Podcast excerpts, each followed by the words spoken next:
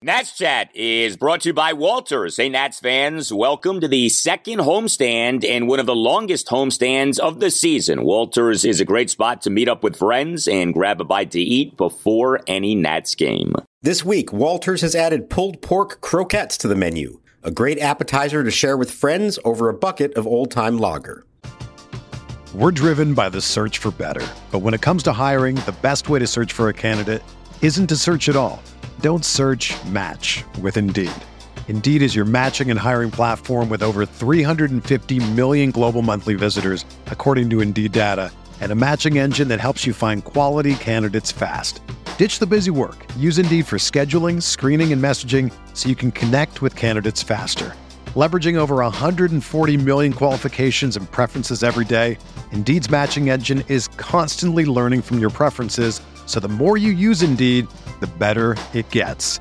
Join more than 3.5 million businesses worldwide that use Indeed to hire great talent fast. And listeners of this show will get a $75 sponsored job credit to get your jobs more visibility at Indeed.com/Blue Wire. Just go to Indeed.com/Blue Wire right now and support our show by saying that you heard about Indeed on this podcast. That's Indeed.com/Blue Wire. Terms and conditions apply. Need to hire? You need Indeed.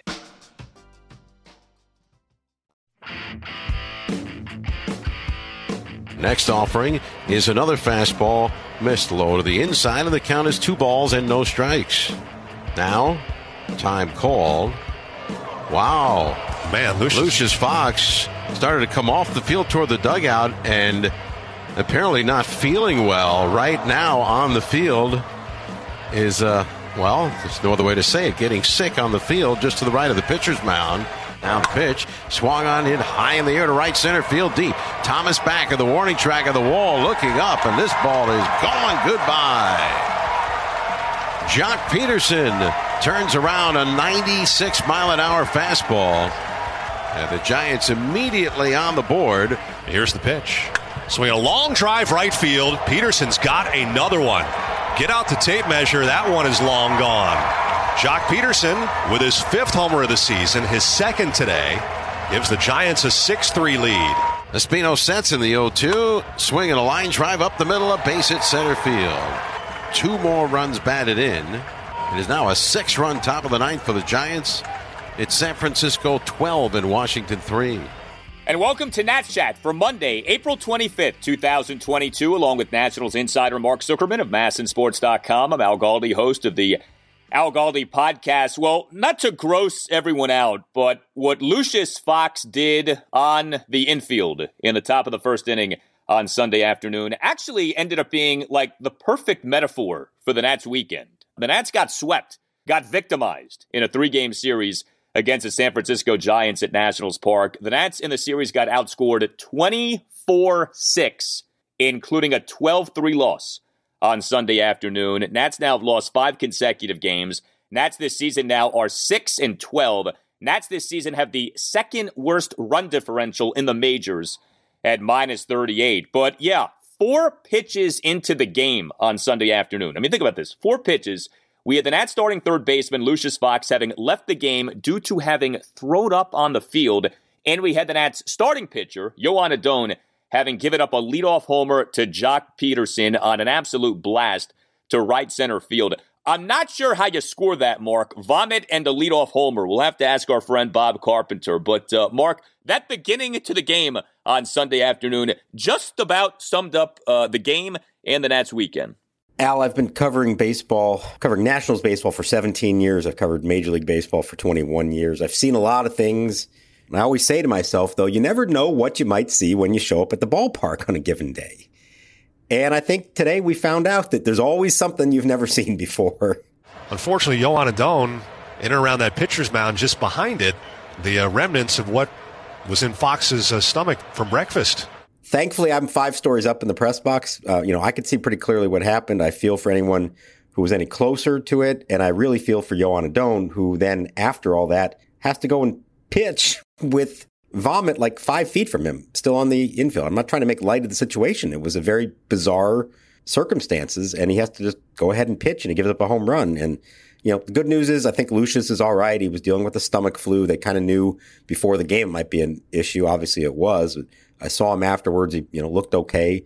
But that's a first for me. I've never seen that one before, and you're right. I mean, if that wasn't the metaphor for this game and for this weekend series, I don't know what else is, because the Nats lost. They lost by a lot, and they inflicted a lot of it upon themselves. Let's just say that. Yeah, there's no question about that. I mean, if you watch the game on Masson caught the throw-up as it happened, which was quite the sight when you're watching a baseball game to see something like that. And then, and correct me if I'm wrong on this, the vomit was just left on the infield, right? Did anyone come out to, like, spray a hose or anything? I mean, I felt like that was kind of gross. They just left the vomit of Lucius Fox, the puke of Lucius Fox on the infield at Nationals Park.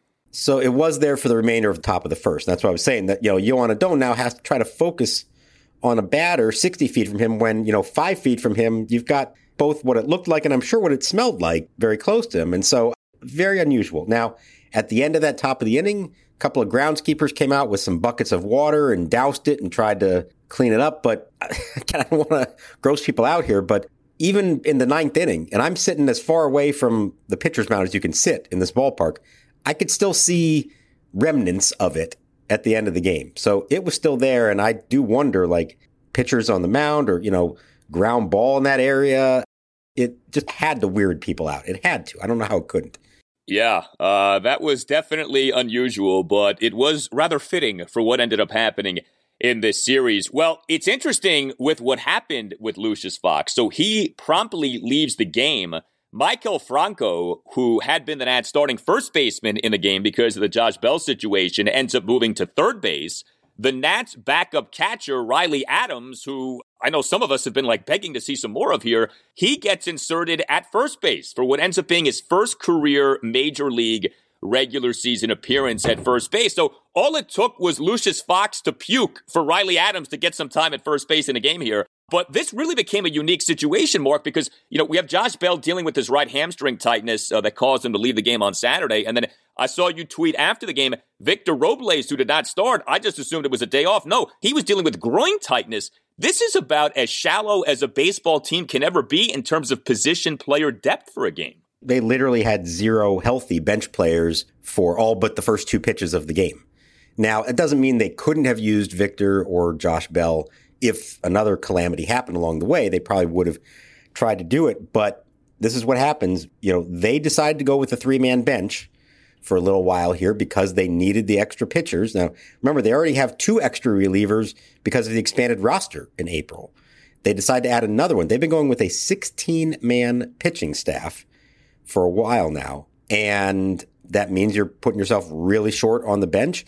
Now, they haven't needed pinch hitters. They've had one pinch hit appearance the entire season, but you leave yourself susceptible to injuries and other things that might happen during the course of a game. And that was about as close to a nightmare scenario as it's going to get. Now, the good news is that, you know, Riley Adams looked fine at first base, and this wasn't an Alex Avila situation like last year. But I've got to think that come Tuesday, they need to have another player here who can help them out. You just don't want to put yourself in this kind of position because it is dangerous and it can quickly turn into a farce. You know, let's say the game had been competitive down to the end and maybe something happens where either somebody else gets hurt or maybe there's a ball hit towards Adams and he can't handle it and it costs them the game. You know, he shouldn't have been out there. They've worked with him, but he wasn't really quite right. Literally before the game, Davey was talking about how they don't feel like he's quite ready. They're getting him there, but he's not quite ready for it. And then an hour later, there he is at first base. So they're fortunate that that didn't necessarily cost them this game, but it's not hard to imagine how that scenario could have cost them a game. It's funny you mentioned the 16-man pitching staff. The Nats ended up using an incomprehensible 7 relief pitchers in this game. We'll get to that coming up in a bit, but let's just put a bow on this Josh Bell situation. So, you know, it is a little troubling, right? Twice in a 4-game stretch, he has to leave a game early due to a leg ailment. He left that 11-2 loss to the Arizona Diamondbacks in Nationals Park this past Wednesday night due to an ailing left knee. He leaves the game on Saturday afternoon, the 5-2 loss to the Giants at Nationals Park due to right hamstring tightness. You know, we know Sunday means roster transaction day for the Nats. Thankfully, we did not get one going into this game. So Josh Bell is still on the active roster. sounds like this isn't that serious, but where are we exactly with Josh Bell? Because he obviously wasn't good enough to start on Sunday. Yeah, so the MRI they gave him, Davey said it was pretty clean. Those were his exact words. So that's good news. MRI came back and it was pretty clean. He was doing some running before the game. I think they figured with a day off on Monday for the team, let's just give him this one off too. And now he's got 48 hours to sort of rest. And then make, you know, he was available in case he was needed over the course of the game. Thankfully, he wasn't. So I think they expect that he'll be good to go on Tuesday. And it sounds like they expect Victor Robles to be fine, too, for Tuesday. But they're dodging some bullets here. And one of these days, one of these things is going to be more serious. And when you have a schedule that includes 18 straight scheduled days with games to begin the season, they wound up getting a rain out, but instead played a doubleheader. So they've played 18 games in 18 days to start the season. It's not surprising, I don't think, that you might have guys start to break down a little bit. And so they do have to be careful about this. Josh Bell's really important to them right now. I mean, that lineup without him in it looks not very imposing. They already have issues even when he is in there. So for him to be out is not good. And if he has to miss any length of time, that's a real problem for this team. And so you do have to be careful. I know he wants to play every day, same as Nelson Cruz, same as Juan Soto. But if you're Davey Martinez, you do have to be careful. You can't afford to lose these guys for any length of time. Yeah, and, you know, with Josh Bell, you have to wonder, right, did the left knee lead to the right hamstring? You know, was he compensating for the left knee and now he's dealing with the right hamstring? I mean, Josh Bell, as we know, is not a small man. He's listed as being 6'4", 261. That's a lot of mass that his legs have to carry. And, you know, he's not afraid to run the bases, as we've seen. He'll run in the field. So, yeah, I mean, it's not shocking that he might be dealing with some of these things. And you just don't want these things to compound and, you know, one thing to cause something else to happen and that sort of a thing. Hey guys, it's Al Galdi for Window Nation. Get your degree in savings during Window Nation's spring break sale. Get 2 free windows for every 2 windows that you buy for as many as you need, and make no down payment and pay no interest for 24 months. Just call 866-90-NATION or visit windownation.com. As you surely know, we have been having very up and down temperatures lately. With up and down temperatures, it's difficult to stay comfortable in your home with old drafty windows. The longer that you have old drafty windows, the more money that you waste on your heating and cooling bills. Window Nation has saved customers over $60 million on energy bills. Buy 2 windows, get 2 free. Pay nothing for 2 years. No money down, no payments, and no interest for 2 full years. Save thousands. These are savings that you'll only see once this year. Window Nation has installed over 1 million windows and has an A-plus rating from the Better Business Bureau. Call 866-90-NATION or visit windownation.com. That's 866-90-NATION or visit windownation.com. And tell Window Nation that Al Galdi sent you. Littell ready, and the 0-1 swing and a fly ball center field. Dubon almost in his tracks, a couple of steps to his left, makes the catch. And the Giants have completed a 3-game sweep here in the nation's capital. So you mentioned what's going on with the Nats lineup. The offense right now is terrible, okay? I mean, there's no other way to say it. The Nats scored just 6 runs over these 3 games. The Nats 18 games into their season have a team OPS of just .610.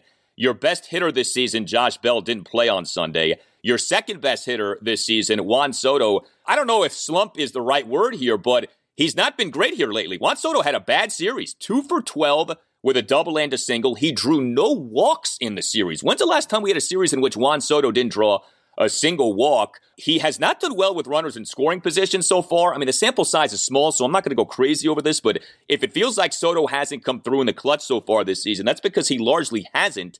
Soto with runners in scoring position, a mere 1 for 13 with a single and a walk. His overall numbers for the season aren't bad, but he's been having a hard go of it here lately, and Nelson Cruz continues to be brutal. I mean, again, I do think that he'll hit, but you know, you do have to make mention of this is his age 41 season. He's not immortal. At some point, the performance is going to start to fall. Could it be that that's happening this season? We'll see. But Cruz in this series, 0 for 10 with 2 walks. He now on the season is batting .169. He has a .260 on base. He's slugging .262. This is tough, man. They got to get Cruz going. Soto, again, I don't want to make too big of a deal out of this, but Soto has not been at his best here lately, and the result has been a mostly punchless Nats offense here. And I do wonder if these two are kind of connected in some way. The whole reason for bringing Nelson Cruz in was to have a big thumper hitting behind Juan Soto, hopefully get him more pitches to hit. Well, if he's struggling and teams aren't fearing him, then they aren't going to pitch Soto quite the same way. And Juan himself might be putting more pressure on himself. If he doesn't have faith in the guy behind him, he might think that he has to be the one to carry the whole lineup. And so now it sort of builds on itself. And I wonder if there's a little bit of that going on. Like you said, for him not to have drawn a walk in the series, that's remarkable. Now, the Giants have a very good pitching staff, but you can't tell me that they were so confident in facing Juan Soto that they were willing to throw everything over the plate to him. He had to be chasing something along the way, and that's probably a sign of pressing. And, you know, we've seen it from him a few times over the course of his career. It's not, you know, this isn't the first time for that. You would hope that he eventually, you know, fairly soon realizes there's nothing he can do about what the other guys are doing in the lineup. He has to remain patient. He's got to take his walks and just trust the guys behind him. And then eventually he's going to get his hits as well. But I do wonder if subconsciously there's a little bit of that recognition that Nelson Cruz is not producing hardly at all. And then that affects the way that Juan approaches these at-bats. I think that makes a lot of sense. And I think it's entirely possible that that is what is happening here. We're driven by the search for better. But when it comes to hiring, the best way to search for a candidate isn't to search at all. Don't search, match with Indeed. Indeed is your matching and hiring platform with over 350 million global monthly visitors, according to Indeed data, and a matching engine that helps you find quality candidates fast. Ditch the busy work. Use Indeed for scheduling, screening, and messaging so you can connect with candidates faster. Leveraging over 140 million qualifications and preferences every day, Indeed's matching engine is constantly learning from your preferences, so the more you use Indeed, the better it gets. Join more than 3.5 million businesses worldwide that use Indeed to hire great talent fast. And listeners of this show will get a $75 sponsored job credit to get your jobs more visibility at Indeed.com/Blue Wire. Just go to Indeed.com/Blue Wire right now and support our show by saying that you heard about Indeed on this podcast. That's Indeed.com/Blue Wire. Terms and conditions apply. Need to hire? You need Indeed. Everyone is talking about magnesium. It's all you hear about. But why? What do we know about magnesium? Well, magnesium is the number one mineral that 75% of Americans are deficient in. If you are a woman over 35, magnesium will help you rediscover balance, energy, and vitality. Magnesium supports more than 300 enzymatic reactions in your body, including those involved in hormonal balance. From functional medicine doctors to mental well-being and female hormone experts, we all know that magnesium is the one mineral to improve all aspects of well-being and health. But which one? Magnesium Breakthrough from Bioptimizers, the trusted choice recommended by leading experts, with 7 best-absorbed forms of magnesium to ensure your body receives the support it needs for overall well-being. Go to bioptimizers.com/balance today and use code BALANCE10 for 10% off. Support your journey to wellness at bioptimizers.com/balance. Magnesium Breakthrough from Bioptimizers, your foundation to optimal health and vitality.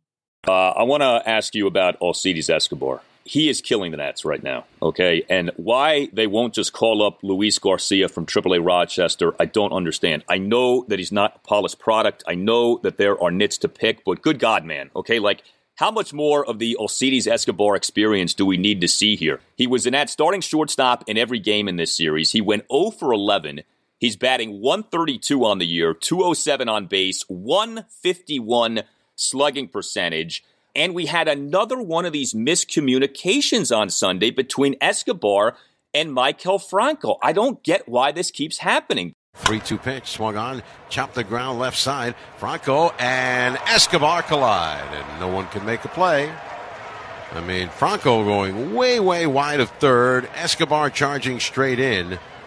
And this is not the first time there's been an issue where Franco is either crossed in front of the third baseman or the second baseman when he's on the other side of the infield with a shift.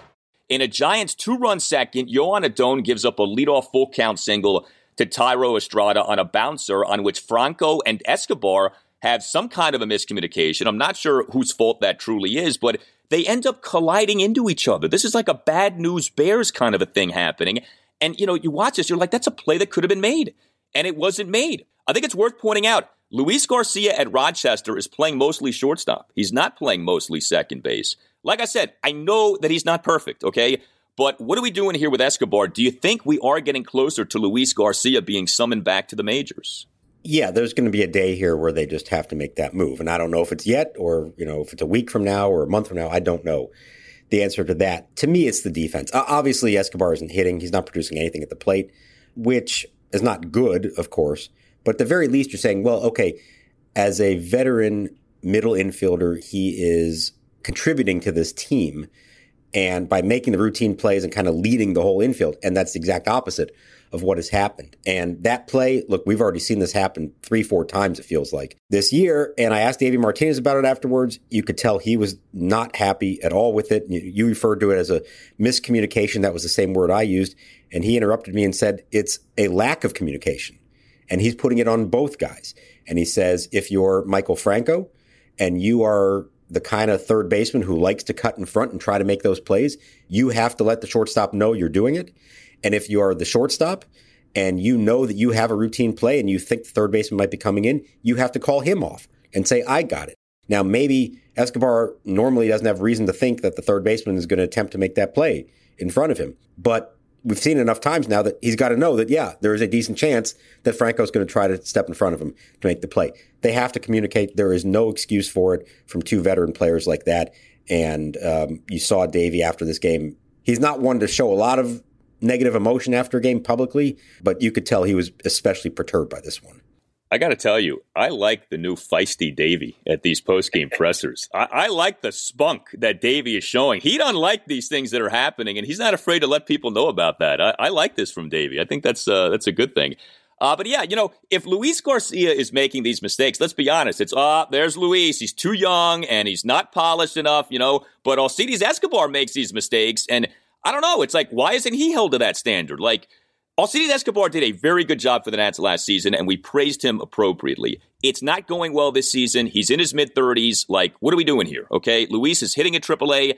They're playing him a good bit at shortstop. I really hope we see him sooner rather than later. We'll see. Okay, so you were not with me for the previous installment of the Nats Chat podcast. I'm anxious to get your take on this, what's going on with the leadoff spot in the Nats lineup. So for the game on Saturday afternoon, for the first time this season, Cesar Hernandez was not the Nats' number one batter. Lane Thomas was.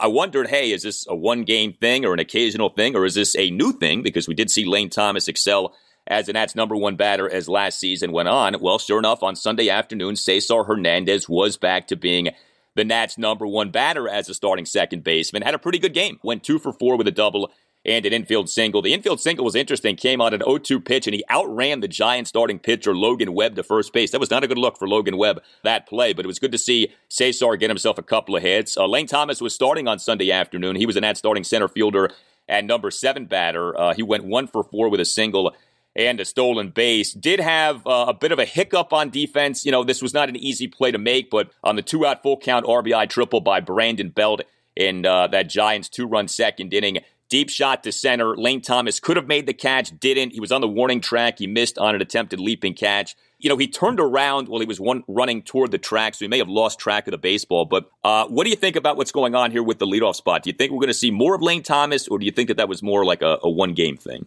So real quick, let me address that play, because I wanted to mention that in addition to the play at third base and shortstop. It's a tough play. You're right. And, you know, it scored a triple and rightly so. But it's not the first time we've seen Lane Thomas struggle on a ball hit over his head in center field. We saw it last year. We saw it in spring training. We've seen it a little bit this year. And this is among the reasons that they don't necessarily feel like, even if he hits, that he is the better everyday alternative in center field to Victor Robles, who, for all his faults at the plate, has looked excellent in the field. And not saying for sure he makes that catch, but he looks better trying to track it down. Lane Thomas got twisted around on that, a bad jump, and there's something about him going to the wall that it just has not worked out, because he sort of goes for it, but he's not all in on it, and then the ball ricochets off the wall and goes way back in, and he's not even in position to play at the carom.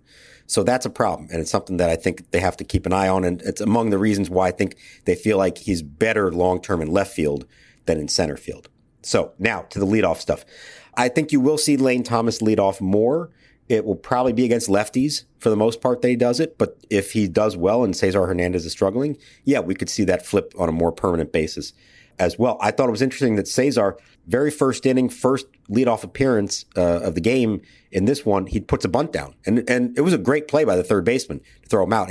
It's the kind of play, you know, the kind of bunt that you would normally say he would have beaten it out. And, I mean, that says something to me that Cesar is serious about trying to win back and make sure that he keeps the leadoff spot if he's taking that kind of approach.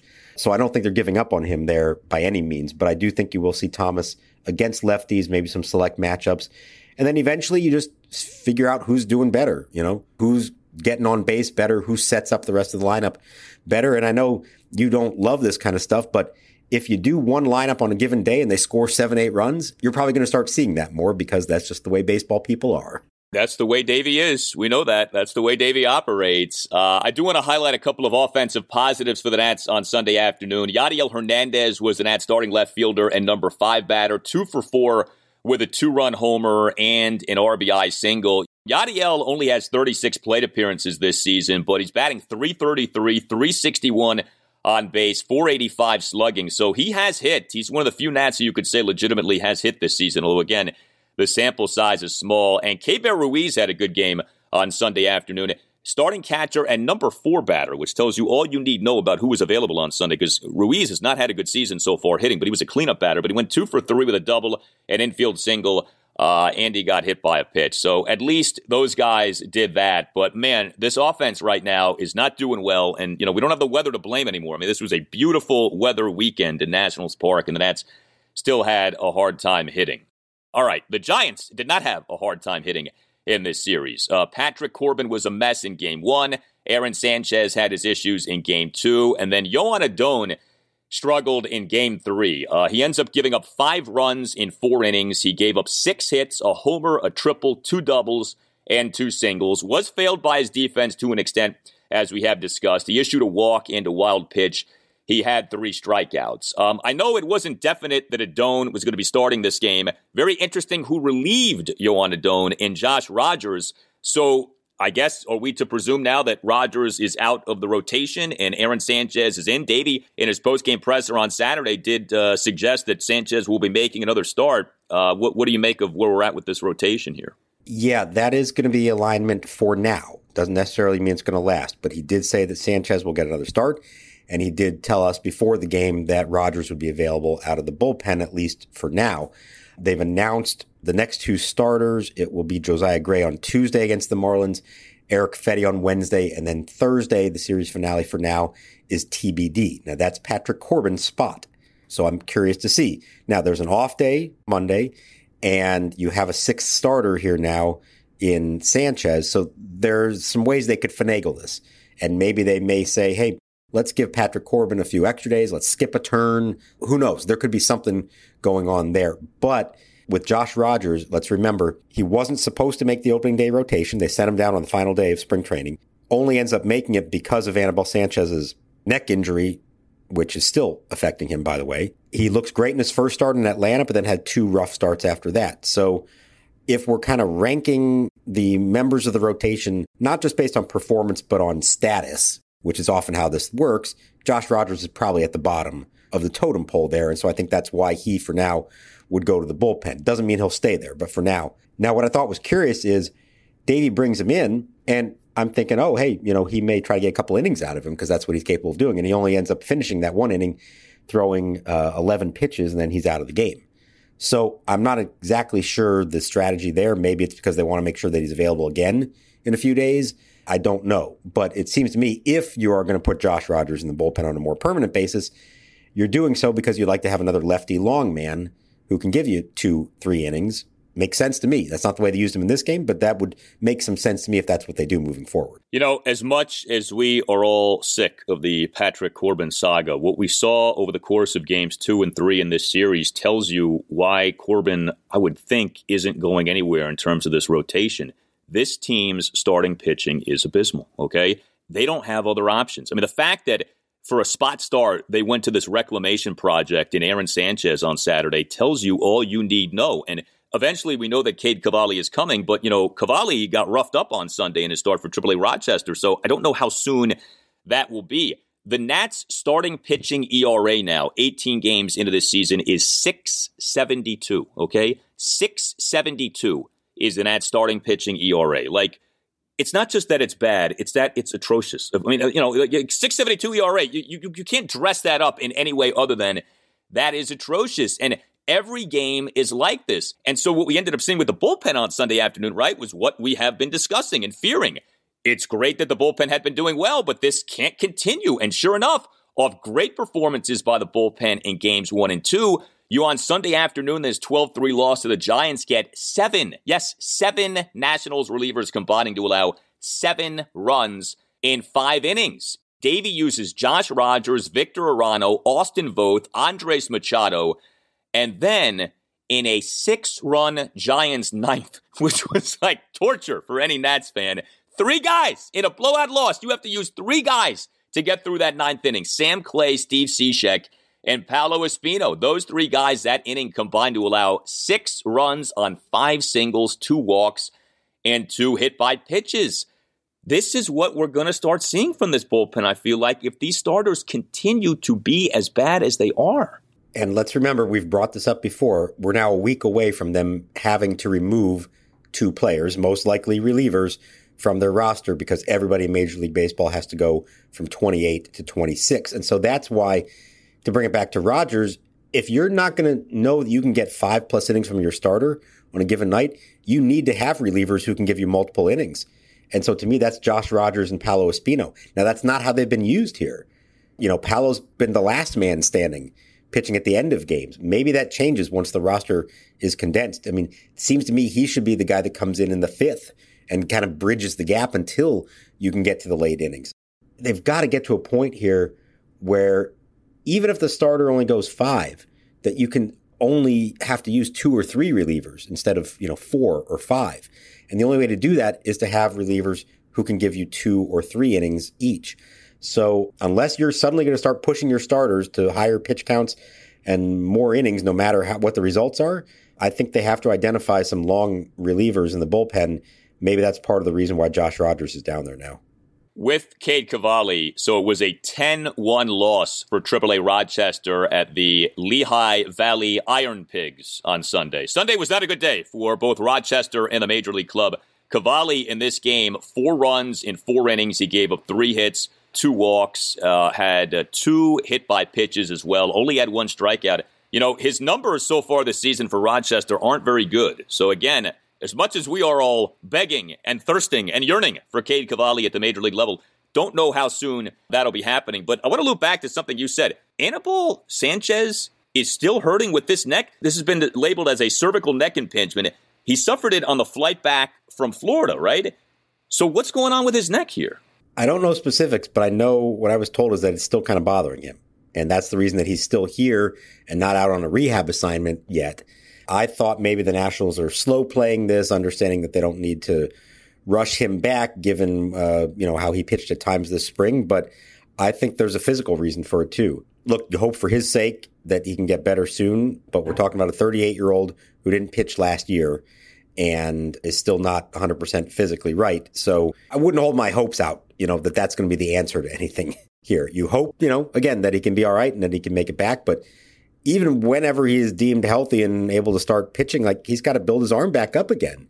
It's been too long now. So it's going to be a while. And I don't know what that means for him. You feel bad for the guy, but he's still here. And like I said, it's not like we're seeing him throwing the live hitters or doing much of anything before these games. So that's not a good sign. But did he hurt it? Do we know, did he hurt it sleeping on the plane or his neck was twisted in a bad way? Normally, you do that, you're okay in a few weeks. Or did something else happen here with the neck? I don't know. I just know that he woke up the next day and reported the problem. Now, is it because of something that happened on the plane, or did that just exacerbate something that was already there? I don't know the answer to that.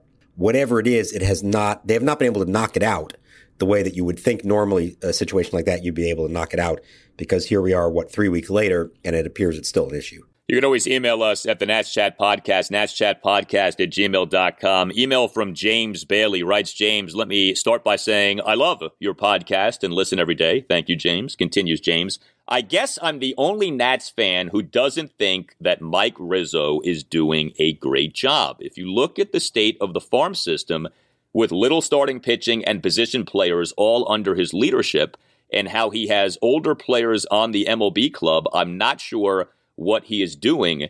It's going to be a long rebuild. You know, we've hit on some of this in the past. I mean, I think what's fair to say about Mike Rizzo is this. He has done a great job as Nats general manager. The last few years have not gone so well. The decline in the farm system certainly does not reflect well on him. The decline in player development certainly does not reflect well on him. I think he has earned the right to try to right these wrongs. But yeah, if this rebuild doesn't go well, that is going to alter some things on how we view Rizzo. And honestly, if this rebuild doesn't go well, I wouldn't be shocked if ultimately it cost Rizzo his job. Now, we're not there yet, but I think it's important for Mike that this rebuild work well, because this is an older GM with a scouting background that goes against the grain of what Major League Baseball is right now, right? Younger GMs, analytics-driven front offices. And so the ownership thing looms over all of this too. So who knows what the new ownership, if we get new ownership, will think. But when we talk about lack of organizational pitching depth, lack of options from the farm system, I mean, that does not reflect well on Rizzo. Yeah, I think as we've brought up, look at their draft track record over the last 7-8 years. It's not good. And that's both first round picks who have either been busts or been hurt, but it's also not a lot of diamonds in the rough, you know, not a lot of second, third, fourth, fifth round picks that are developing into much. They've had very little drafted and developed talent. They've had better luck in Latin America, and that has helped offset some of it. They've obviously done well at times in free agency, and he's done well with trades. I think the major league work that Mike Rizzo has done is among the best in baseball, and I've said for a long time the reason that that franchise turned from what it was in 2008-2009 into the franchise that won a World Series in 2019, Mike Rizzo was as responsible for that, more responsible for that than anybody else. But along the way, they did not do a good enough job of restocking their system and putting themselves in a position to be able to sustain success once those players from the championship teams were either getting older or moving on or just not as good anymore. And so, yeah, it starts at the top, of course. We saw them do some overhauling of their player development system the offseason. I was a little surprised there wasn't more overhauling of the scouting department, particularly as it pertains to the draft, because that's been a big problem area for them. And as we've said, you know, they like to point out that, you know, they've been drafting in the 20s most of these years, not in the top 10 until finally last year with Brady House. And now this year they're going to have the 5th pick. And yes, that's all true. But, you know, there are some other teams that consistently draft in the 20s and still find big-time players. And that's the Dodgers and the Cardinals in particular, who every year have winning records and they're picking towards the end of the first round. And you can look through their history. They have gotten really good major league players late in the first round and second, third, fourth, all that. So I do think it's fair to scrutinize all of this. I don't think that makes Mike Rizzo a bad GM in the grand scheme of things. But I do think it reflects on the people he's had working for him in scouting and in player development. And the fact that it didn't take until now when they finally stripped it all down and started over before they made any kind of real significant changes to that program. Yeah, I also wonder about this, too, with the changes in the front office this past offseason. There were, I guess, some new hires, but there also was a lot of like shuffling around of people as opposed to bringing in new people, fresh ideas. And I wonder if that's going to prove to have been a mistake. Like, maybe what they needed were new sets of eyes and not just the same people in new positions. We'll see. I mean, you know, we'll give this a shot. Like I said, Rizzo, I think, has earned the right to try to fix this, but this is a situation over which he has presided. And I do think that his job could be in jeopardy if this rebuild doesn't go well because, you know, the Nats are not in a good position. Their farm system is still in the bottom third of Major League Baseball if you look at the rankings. And as we're seeing so far this season, the team is having major issues. And you know, you're playing a lot of older guys, too, which is another thing. You know, like it's one thing if the Alcides Escobars and Cesar Hernandezes and Mikel Francos and Anibal Sanchezes and Aaron Sanchezes play well, or some of them do well, and you can turn those guys into trade pieces. If all these guys struggle and you're 6-12 with a bad run differential and you have a bunch of older guys with whom you're losing at the major league level, it's like, what are we doing here? You know, so we'll see. 18 games into the season. We'll see. Only other point I'll make here, and I brought it up before, I was even talking about this with somebody earlier today. I've sort of made comparisons to this team to the 2010 team, and that's where I think this team is in its rebuilding process compared to back then, go look at the 2010 roster. There were a few guys on that team who did lay the foundation and were part of the team that then won a division title in 2012. But a lot of the guys from the team that did win 2 years later were not on the team already by 2010. They were either still to be acquired or still in the minor leagues.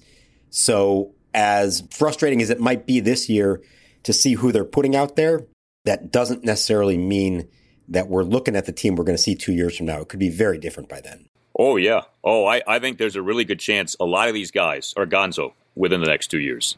It's certainly feeling like that. And you know what's also interesting, too? So you've suffered this three-game sweep to the Giants, right? So the Giants had that great run, 3 World Series championships in 5 years. Then they got old, and things looked really bad for a while. But they have been able to turn some things around. Now, they've done it with new people, right? Farhan Zaidi running baseball operations and Gabe Kapler now as the manager. But you can go from being old and bad to being good again. And it's happened with the Giants, and hopefully it happens with the Nats sooner rather than later. You tell us what you think. You can hit us up on Twitter at @Nats_chat. You can email the podcast, natschatpodcast@gmail.com, including if you'd like to become a sponsor of the Nats Chat podcast. Email Tim Shovers about that. Again, the address is natschatpodcast@gmail.com. We want to announce something special regarding the Nats Chat podcast. Starting this week, we are partnering with the Blue Wire podcast network.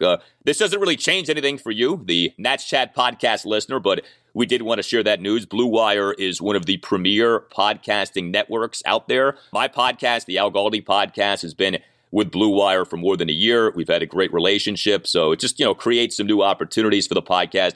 Wanted to share the news. Like I said, this doesn't really impact you, the listener, at all. Just want to share the good news with you regarding the Nats Chat podcast. You can get yourself a Nats Chat podcast t-shirt by going to natschatpodcast.square.site. All Nationals radio highlights on Nats Chat are courtesy of 106.7 The Fan. For Mark Zuckerman, I'm Al Galdi, and we'll talk to you next time on the Nats Chat podcast. It's happening daily. We're being conned by the institutions we used to trust. The mainstream media is distracting us with meaningless headlines instead of focusing on the harsh realities facing American families. Time is short before something big happens, and that's why so many folks are preparing. They're becoming self-reliant by investing in emergency food storage from My Patriot Supply. Go to MyPatriotSupply.com and secure 4-week emergency food kits for each member of your family. Each kit contains tasty breakfasts, lunches, and dinners, averaging over 2,000 calories per day. Save $50 on each 4-week food kit you purchase, plus get free shipping on Ready Hour 4-week emergency food kits. You're not ready if it's not Ready Hour foods. At My Patriot Supply, you can also get solar power generators, water filtration units, heirloom seeds, and survival gear. Order by 3 p.m., and your unmarked boxes ship the same day. Shop MyPatriotSupply.com today. MyPatriotSupply.com.